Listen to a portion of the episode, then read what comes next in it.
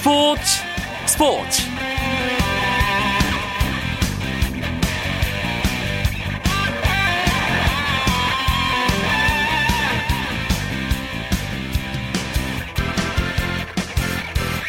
안녕하십니까. 목요일 밤 스포츠 스포츠. 아나운서 이광용입니다. 세 번의 도전 끝에 2018년 동계올림픽 개최지는 평창이라는 발표가 났을 때만 해도 모두를 위한 축제 분위기였습니다. 하지만 요즘 평창올림픽에 대한 기사를 읽다 보면 걱정스러울 때가 많은데요. 1998년 나가노 동계올림픽을 치렀던 일본 나가노현의 재정 악화와 흉물스럽게 버려진 경기장을 보고 있으면 우리의 평창 동계올림픽 준비 좀 더 깊은 고민이 필요해 보입니다. 정현숙의 스포츠 다이어리에서는 오늘 시작한 4대륙 피겨 선수권 대회 소식과 함께 3년 앞으로 다가온 평창 동계올림픽 이야기 나눠봅니다. 그리고 해외 축구 이야기 시간에는 아시안컵 이후 유럽리그에 복귀한 우리 선수들의 경기 소식 전해드립니다. 오늘 들어온 주요 스포츠 소식 정리하면서 목요일 밤 스포츠 스포츠 출발합니다.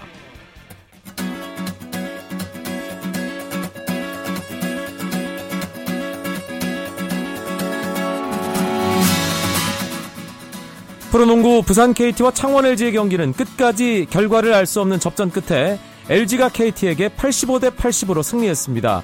창원 LG는 원정 경기 9연승을 기록하며 팀 신기록을 이어갔고 KT는 오늘 패배로 4연패 빠졌습니다.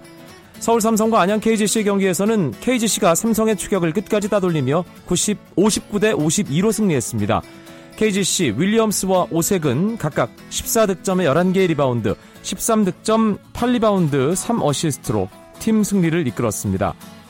WKBL에서는 홍아란 선수가 17득점을 올리며 활약한 KB스타즈가 선두 우리은행을 83대 64로 꺾었습니다. 오늘 승리로 KB스타즈는 2위 신한은행과의 승차를 두 경기로 좁혔고 우리은행의 정규리그 1위를 위한 매직 넘버는 4로 제자리에 머물렀습니다. 프로배구 남자부 한국전력의 기세가 무섭습니다. 인천 계양체육관에서 열린 경기에서 한국전력은 대한항공을 세트스코어 3대1로 꺾고 8연승을 달리며 승점 50점 고지에 올랐습니다. 반면 3연패에 빠진 대한항공은 3위 한국전력과의 격차도 7점까지 벌어지고 승점 동률인 현대캐피탈을 따돌리는데도 실패했습니다. 여자부 경기에서는 현대건설이 흥국생명을 세트스코어 3대 0으로 이기며 완승을 거두고 선두 도로공사와의 승점 차를 3점으로 좁혔습니다. 최근 극심한 부진에 빠진 골프 황제 타이거 우즈가 투어 잠정 중단을 선언했습니다.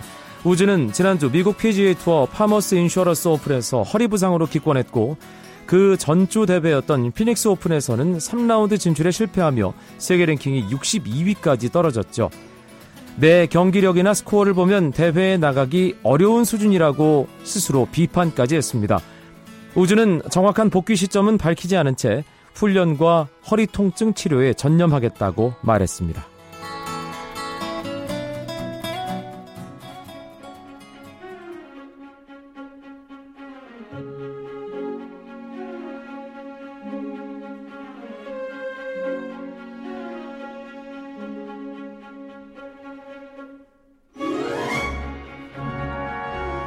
KBS 스포츠 취재부 정현숙 기자와 함께하는 스포츠 다이어리 시간입니다. 정 기자 어서 오세요. 네, 안녕하세요. 예전에는 이 대회 앞두고 참 기대감도 크고 많은 분들이 엄청난 관심을 가졌는데 그렇죠. 조금 예전만 같지 못한 것 같아요. 역시 김연아 네. 선수가 은퇴했기 때문일 텐데요. 네네. 오늘부터 목동 아이스링크에서 4대륙 피겨 선수권 대회가 시작됐습니다. 오늘 열린 경기 소식 먼저 전해 주시죠. 네, 지난 2018년 주니어 세계 선수권 이후에 4년 만에 국내에서 열린 국제 대회인데 아이스댄스 종목을 시작으로 막이 올랐습니다. 이 아이스댄스 종목에서 우리나라의 레베카 김 키르 미노프 조가 쇼트댄스에 출전을 했는데 46.54점으로 9위에 이름을 올려서 네. 약간은 그래도 가능성을 보여줬습니다. 이 한국 국적의 김레베카 선수는 러시아 국적의 이 키르 미노프 선수와 짝을 이뤄서 2012년부터 우리나라 대표로 출전을 하고 있, 있거든요.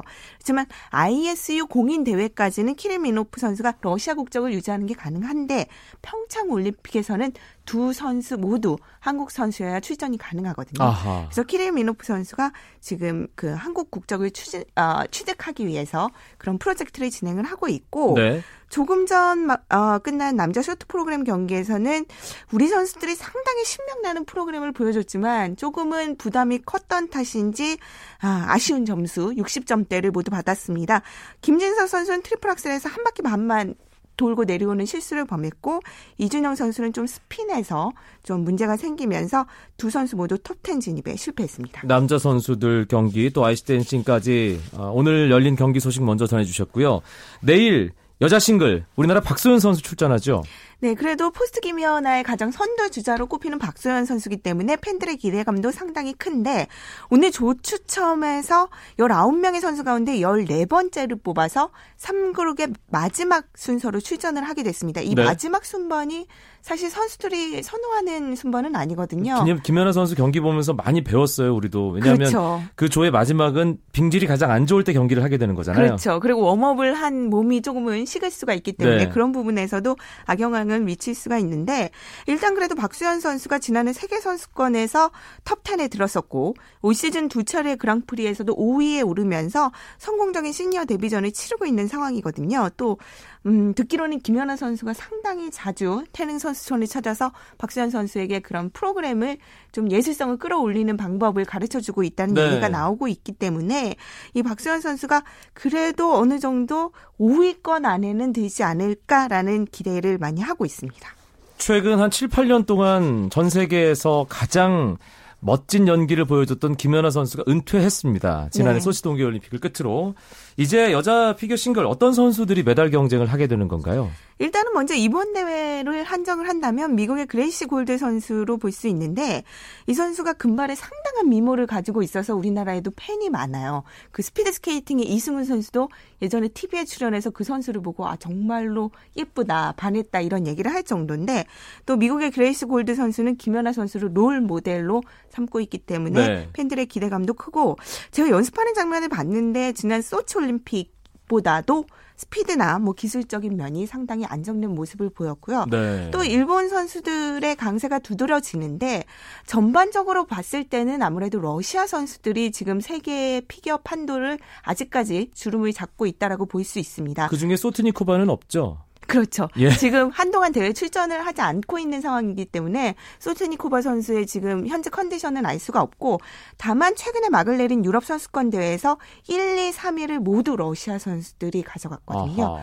이런 부분을 보고 또 이 선수들이 아직 10대라는 점이 평창 올림픽에서 러시아의 그래도 강세가 좀 두드러지지 않을까. 여기에 우리의 어린 선수들, 뭐 박수현 선수를 포함해서 또 포스트 김연아 2세대로 불리는 또 안소연 선수라고 어린 선수 잘하는 선수가 있거든요. 이 선수들이 얼마나 성장을 해줄 수 있을지 이 부분도 좀 관심사입니다. 그 선수들이 성장해서 좋은 결과를 거둬야 하는 대회가 바로 평창 동계올림픽입니다. 이제 3년 남았는데 이번 주에 기념 행사가 꽤 많았어요. 네, 지난 9일이 정확하게 G-3년인데 보통 우리가 D-Day라고 많이 표현을 하잖아요. 그렇지만 올림픽은 게임즈를 사용을 해서 G-3년 이렇게 표시를 하고 있었습니다. 뭐 정확히 3년 뒤인 2월 9일 7시에 올림픽이 개막을 하는데 조직위원회에서 이 시간에 맞춰서 개회식이 열릴 바로 그 터에서 미리 보는 개회식을 진행을 했는데 네. 그날이 너무나 추웠어요. 그래서 김연아 선수 가 사진에 나왔는데 추운 연하라고 하는 그 제목의 사진이 클릭수가 1위를 차지할 정도로 봤어요, 저도. 네, 예. 많이 추운 날씨였고 그렇지만 조직위와 강원도 정부 이렇게 새 주체의 연결고리가 중요한 만큼 이새 군대에 속한 분들이 나와서 성화봉송도 하고 대합창도 부르고 하면서 성공 올림픽을 다짐하는 행사가 열렸습니다. 뭐 지금은 일, 단은 분산개체 논란은 끝났잖아요. 그래서 경기장을 지어서 이것을 어떻게 효율적으로 사용을 해서 사후 활용 방안에 이런 효율성을 높이느냐 이런 부분에 지금은 집중을 하고 있는 상황입니다. G-3년 그 날짜가 지났기 때문에 이제 3년도 안 남은 거잖아요. 그렇죠. 시간이 너무 금방 가는 거예요. 그런데 계속해서 이 평창 동계올림픽과 관련한 걱정의 목소리가 많습니다. 특히 피스라고 부르죠. 국제스키연맹 회장이 평창 동계올림픽 스키장에서 열릴 예정이던 내년, 내년 시험 경기가 불가능하다라고 공식 선언을 했어요. 네네. 이게 뭐 거의 뭐 almost impossible이라고 얘기를 하긴 했지만 이거는 평창 조직위에 좀 누를 끼칠까봐 붙인 거고 사실상 불가능하다는 평가를 내린 것과 다름이 없습니다. 네. 일단은 공정률이 지금 너무나 낮아요. 뭐 신축 경기장이 여섯 곳인데 10% 안팎의 어, 이런 공정률을 보이고 있기 때문에 국제 스키 연맹 회장으로서는 당연히 그 부분에 대해서 걱정을 할 수밖에 없고 또 이 테스트 이벤트라는 것은 올림픽이 제대로 치러지기 위해서 그 전에 모든 운영이라든지 경기장 시설이라든지 이런 것을 점검하는 대회이기 때문에 상당히 중요하거든요. 네. 그렇지만 정선에는 아직도 10여 가구가 이주를 안 하고 있는 상황이기 때문에 이 공사가 얼마나 빠르게 진척이 될 수 있을지 조금은 우려가 뭐 남는 상황입니다. 그렇지만 좀 안타까운 부분은 뭐냐면 일단 올림픽을 저희가 3주 끝에 유치를 해왔고 이제는 성공 개최를 위해서 모두들 힘을 좀 쏟아야 되는 상황이잖아요. 그렇기 때문에 비판을 위한 비판보다는 정말로 건설적인 비판을 통해서 어떻게 하면 올림픽을 잘 치를 수 있을지 이런 지혜를 모아야 할 시점이라고 봅니다. 일단 우리가 치르기로 했으니까 잘 치르는 거 중요하고요. 그냥 저는 그 스포츠 팬 입장에서 건설적인 비판을 하나 드리자면 올림픽 이후에도 그 경기장을 어떻게 효율적으로 활용을 하느냐 네네. 올림픽 때 한 번 쓰고 버리는 경기장이 되지 않기 위한 방안을 좀 아, 조직위 또 강원도 또 정부 함께 머리를 맞대고 좀 상의를 했으면 하는 바람입니다. 그렇죠. 또 경제 올림픽도 중요하지만 우리가 올림픽을 유치했을 때 처음 들었던 생각이 우리가 동계 강국으로 한 단계 더 발전한다는 것. 네. 또 그동안 좀 인프라가 약했던 설상 종목의 인프라를 키우는 부분에 집중하자 이런 얘기들이 많았거든요. 꼭 반드시 효율적인 경제만 생각할 것이 아니라 그런 우리 스포츠 선수들의 저변이라든지 전반적인 스포츠 발전도 함께 생각을 해봐야 될 것으로 보입니다. 알겠습니다. KBS 스포츠 취재부 정현숙 기자와 함께했던 스포츠 다이어리였습니다. 고맙습니다. 네, 감사합니다. 쳤다 하면 홈런이고 슛 한편의 드라마. 그것이 바로 그것이 바로 손에 잡힌 우승 트로피. 목에 걸린 그 배달 너와 내가 하나 되는 그것이 바로 그것이 바로 그것이 바로 꿈꾸던 스포츠. KBS 1라디오 이광용의 스포츠 스포츠. 목요일에 해외 축구 이야기 오늘은 아시안컵 이후 소속팀에 복귀한 우리 유럽파 선수들 소식 준비했습니다. 목요일의 남자 박찬아 KBS 축구 해설위원 나왔습니다. 어서 오세요. 네, 안녕하세요. 역시 가장 좋은 경기를 복귀하자마자 보여준 선수는 잉글랜드 프리미어리그 스완지 시티의 기성용 선수입니다. 복귀 전에서 바로 아주 중요한 골을 넣었어요. 네, 몹시 피곤한 상태일 텐데 잉글랜드로 돌아가자마자 좋은 경기력 그리고 또 좋은 결과물을 만들어냈습니다. 24라운드 썬더랜드와의 경기였는데 지난 시즌의 소속팀이었잖아요. 그렇죠. 아마 본인이 조금 더 썬더랜드와의 경기에는 뭐 악감정이 있어서 그런 게 아니라 뭐 지난 시즌에 또 자신이 몸담았던 곳이기도 하고 또 아시안컵을 끝나고 오랜만에 팀에 복귀를 한 상황이기 때문에 조금 더 높은 집중력 속에서 경기를 했던 것 같아요. 두 골을 넣을 수 있었는데 한 골은 그 심판 판정에서 또 취소가 됐죠. 그거는 네. 사실 오프사이드라고 선언을 안 해도 뭐 네. 뭐 상대가 크게 이의를 제기할 수 없을 만한 상황이었어요. 그렇습니다. 예, 그래서 기성용 선수가 두 골을 넣어서 만약에 2대 1로 이겼다면 더더 기분 좋은 일이었을 텐데 조금은 아쉬웠고요. 오늘 새벽에 기성용 선수가 또 뛰었습니다. 그것도 풀타임. 웨스트 브로미치 알비온과의 원정 경기였는데 조금 걱정이 돼요, 이제는. 네. 기성용 선수가 아시안컵 6경기 거의 풀타임으로 치르고 가자마자 바로 주말 경기 또 주중 경기 90분 90분 뛰었거든요. 그렇습니다. 스완지 시티의 사정이 지금 좋지 않기 때문에 리그 성적이 횡보 상태가 아니라 조금씩 떨어지고 있는 상황이거든요. 또 겨울 이적 시장에 윌프리드 보니라는 걸출한 스트라이커를 이적시키면서 팀의 득점력도 많이 하락을 했고요. 네. 아시안컵 갔다 와서 그 기간 동안 또 기성용 선수가 없던 상황에 스완지시티가 성적을 많이 못 내기도 했고요. 근데 저는 한 가지 여기서 얘기를 하고 싶은 건 기성용 선수가 아시안컵 대표팀에 차출되기 이전에 박싱데이를 소화하고 굉장히 빡빡한 일정 속에서 대표팀에 합류를 했거든요. 근데 이 대한축구협회가 그 규정이 있잖아요. 차출 규정이 있는데 그 규정을 조금 양보를 했어요. 수원지시티 네, 쪽에 수원지시티 쪽에 양보를 하고 기성용 선수가 어, 경기를 조금 더 뛰고 대표팀에 합류를 했습니다. 네, 우리가 결승까지 가서 기성 선수가 계속 좋은 모습을 보였기에 다행이지 그런 사실 규정을 양보를 할 필요가 있었는가 하는 생각도 들어요. 네. 음, 사실 박찬하 위원 말이 맞는 네. 것이 피파가 정해놓은 룰이기 그렇죠. 때문에 네. 그것은 우리 대표팀이 엄격하게 적용을 해서 어, 일찍 차출을 하고. 왜, 예. 왜 그런가 하면 네이션스컵이 있었잖아요. 그래서 그 기간 동안 상당수의 선수가 또 프리미어리그를 떠나서 대표팀에 합류를 했었습니다.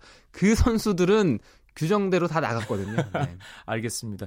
그런데 오늘 사실 뭐 기성용 선수가 결과물로는 크게 두드러진 그런 모습을 보이지 못했지만 그래도 어떤 패스의 중원의 연결고리 역할은 지난 썬덜랜드전 못지않게 잘 해준 경기였어요. 네, 어, 전체적으로 팀이 원정 경기 가면은 훨씬 더 약해지죠. 그렇죠. 홈에서는 그래도 조금 버틸 수가 있는데 원정만 나가면 경기력의 기복이 심하고요. 미드필더에서 아무리 뭐 좋은 경기력을 보인다 하더라도 공격수 자리가 지금은 팀의 전력이 많이 내려와 있는 상황이기 때문에 거기서의 한계가 있고요. 기성년 선수도 홈과는 다르게 원정에 가면은 부쩍 체력적으로 어려운 부분들이 분명히 있습니다. 음흠. 그렇지만 이번 시즌의 기록을 살펴보면 전체적인 수비 지표 자체가 많이 향상이 됐어요. 네. 예, 팀의 중앙 미드필더를 지금 구성하고 있는 선수들이 공격형 미드필더 자리에 시구르도손이 있고 또 기성현 선수의 파트너로 존조 쉘비가 많이 나오는데요. 이 선수들과 비교를 해봐도 월등히 수비적으로 높은 뭐 인터셉트라든가 태클 그리고 또 패스 정확도 뭐 이런 모든 지표들이 지금 스완지 시티 미드필더 구성에서는 기성용 선수가 없으면 안 되는 역할을 하고 있습니다. 알겠습니다. 기성용 선수 뭐 남은 시즌 동안 체력 관리 잘해서 이제 23, 아, 13경기 정도 남았는데 좀 아, 스완지 시티 팀을 위해서나 개인을 위해서나 아, 멋진 시즌 마무리 보여줬으면 좋겠고요. 손흥민 선수도 분데스리가 돌아가서 베르더 브레멘전 교체 멤버로 처음 그라운드를 밟았죠? 네, 18, 19라운드를 뛰지 않고 20라운드 주말 경기에 복귀를 했습니다. 19라운드가 주중 경기였거든요. 그래서 그 경기까지는 손흥민 선수가 휴식을 취하고 20라운드는 후반에 팀이 뒤지고 있는 상황에서 바로 교체돼서 들어갔습니다. 하지만 브레멘 원정에서 레버쿠젠이 패했고요. 최근에 불안불안하면서 그래도 승점을 계속 쌓아 올리고 있었는데 레버쿠젠이 지난 20라운드 패하면서 어, 일단 상위권 경쟁에서 한 발 물러나 있는 상태입니다. 손흥민 선수가 레버쿠젠에서 측면 공격수, 특히 왼쪽을 중심으로 활동을 하는데 이날은 찰하노글루와 교체 투입되면서 플레이메이커 자리에 들어갔어요. 네, 그러니까 손흥민 선수를 중앙에 두고 이제 포메이션 변화를 약간 꾀했던 슈미트 감독이었는데요. 그 경기도 그렇고 최근에 레버쿠젠의 공격이 한 6, 7경기 정도 경기당 한 골이 가장 많은 득점일 정도로 현재 공격력 저하 현상이 벌어지고 있습니다. 시즌 초반에는 이 팀이 많이 넣고 대신에 많이 실점하면서 어 그래도 화끈한 모습을 보여줬다면 최근에는 답답한 지난 시즌 히피아 감독 시절과 좀 유사한 측면이 있거든요. 네. 동료 선수들이 이 팀은 지나치게 이기적이에요. 그러니까 찰라노글로도 그렇고 어 특히 벨라라비 같은 선수들이 공을 잡으면 패스를 잘 안 하거든요. 어허. 네, 그래서 누군가는 연계를 해줘야 되고 누군가는 이타적인 플레이 또 중원에서 조율을 해줘야 되는데 손흥민 선수가 그런 역할을 레버쿠젠에서는 하고 있습니다. 알겠습니다. 레버쿠젠이 사실 지난 시즌에는 바이에른 뮌헨이 한참 앞서가고 바로 그 뒤를 쫓아가는 그런 팀이었는데 지금은 순위표상으로 조금은 내려가 있는 상황입니다. 3위 경쟁을 한창 치르고는 있습니다만 현재는 6위예요. 네. 이번 시즌 볼프스부르크의 선전이 눈에 띄고요. 그리고 샬케 공사 어, 여기에 아우크스부르크가 놀라운 돌풍을 현재 일으키고 있습니다. 아우크스부르크가 4위입니다. 네, 그래서 챔피언스리그 경쟁을 하고 있고요. 레버쿠젠은 거기서 약간 밀려나 있는데 이번 시즌 같은 경우는 보루시아 묀헨글라드바흐 같은 팀도 만만치 않기 때문에 남은 기간 동안 조금 더 높은 집중력이 요구됩니다. 아시안컵에서 가장 좋은 활약을 펼쳤던 선수 가운데 한 명이죠. 대한민국 대표팀의 왼쪽 풀백 김진수 선수도 분데스리가 호펜하임에 복귀해서 두 경기 모두 풀타임 활약했어요. 네, 김진수 선수는 뭐 어떤 면에서는 기성용 선수만큼이나 현재 힘든 상황이에요.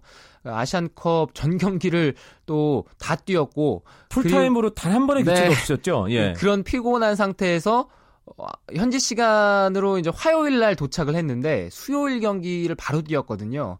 근데 호펜하임이 최근 3연패예요. 네. 네 김진수 선수가 뛴 두 경기도 다 졌습니다. 네, 음. 네, 근데 김진수 선수의 문제가 아니라 지금 호펜하임 팀 자체의 문제인데 수비수가 급해서 어이 김진수 선수를 당장에 기용을 해야 될 정도로 현재 상황이 여의치가 않은데요. 이 팀은 김진수 선수의 유무를 떠나서 수비 조직력 자체가 굉장히 허술한 팀이에요. 네. 네. 분데스리가 뭐 관심 있게 지켜보는 전문 기자로부터 제가 전해들은 얘기는 김진수 선수는 플레이가 괜찮았다. 네. 그런데 팀이 지금 상당히 좀 흔들리고 있다는 얘기를 하더라고요. 네, 팀의 어떤 수비 조직이 약속된 움직임이라든가 동료 선수를 커버해주는 그런 조직적인 움직임이 나와야 되는데 그런 모습들이 적어도 제가 본 지난 시즌부터 지금까지 이번 시즌까지 어, 개선이 거의 없습니다. 음흠. 호펜하임의 김준수 선수 입지는 탄탄한데 네. 팀이 조금 더 안정을 취해야 된다. 안정감을 찾아야 된다는 박찬하 해설위원의 얘기였습니다.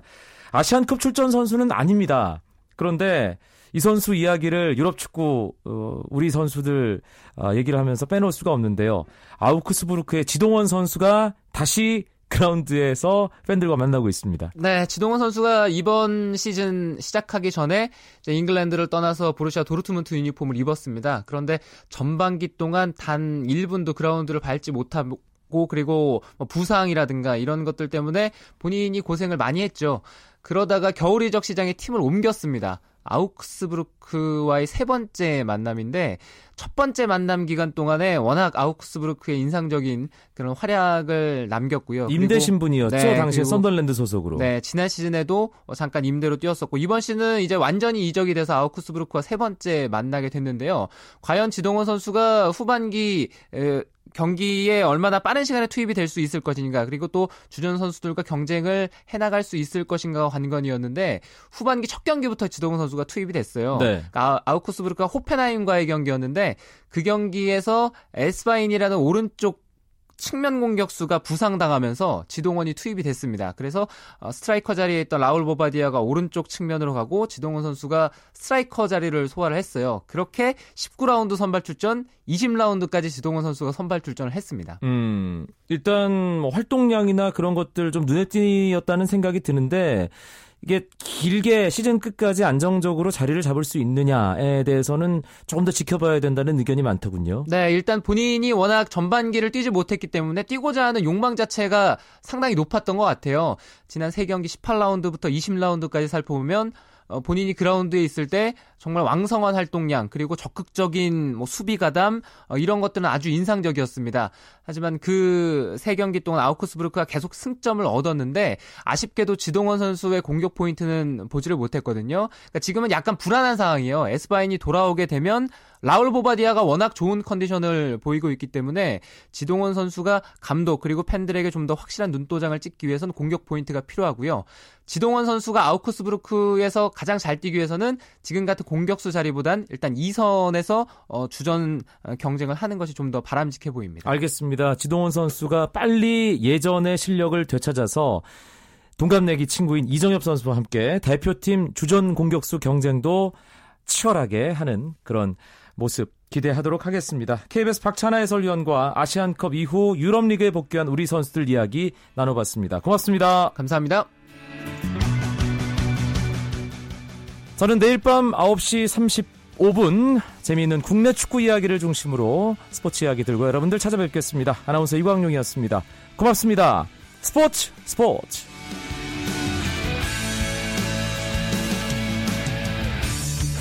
down in front of me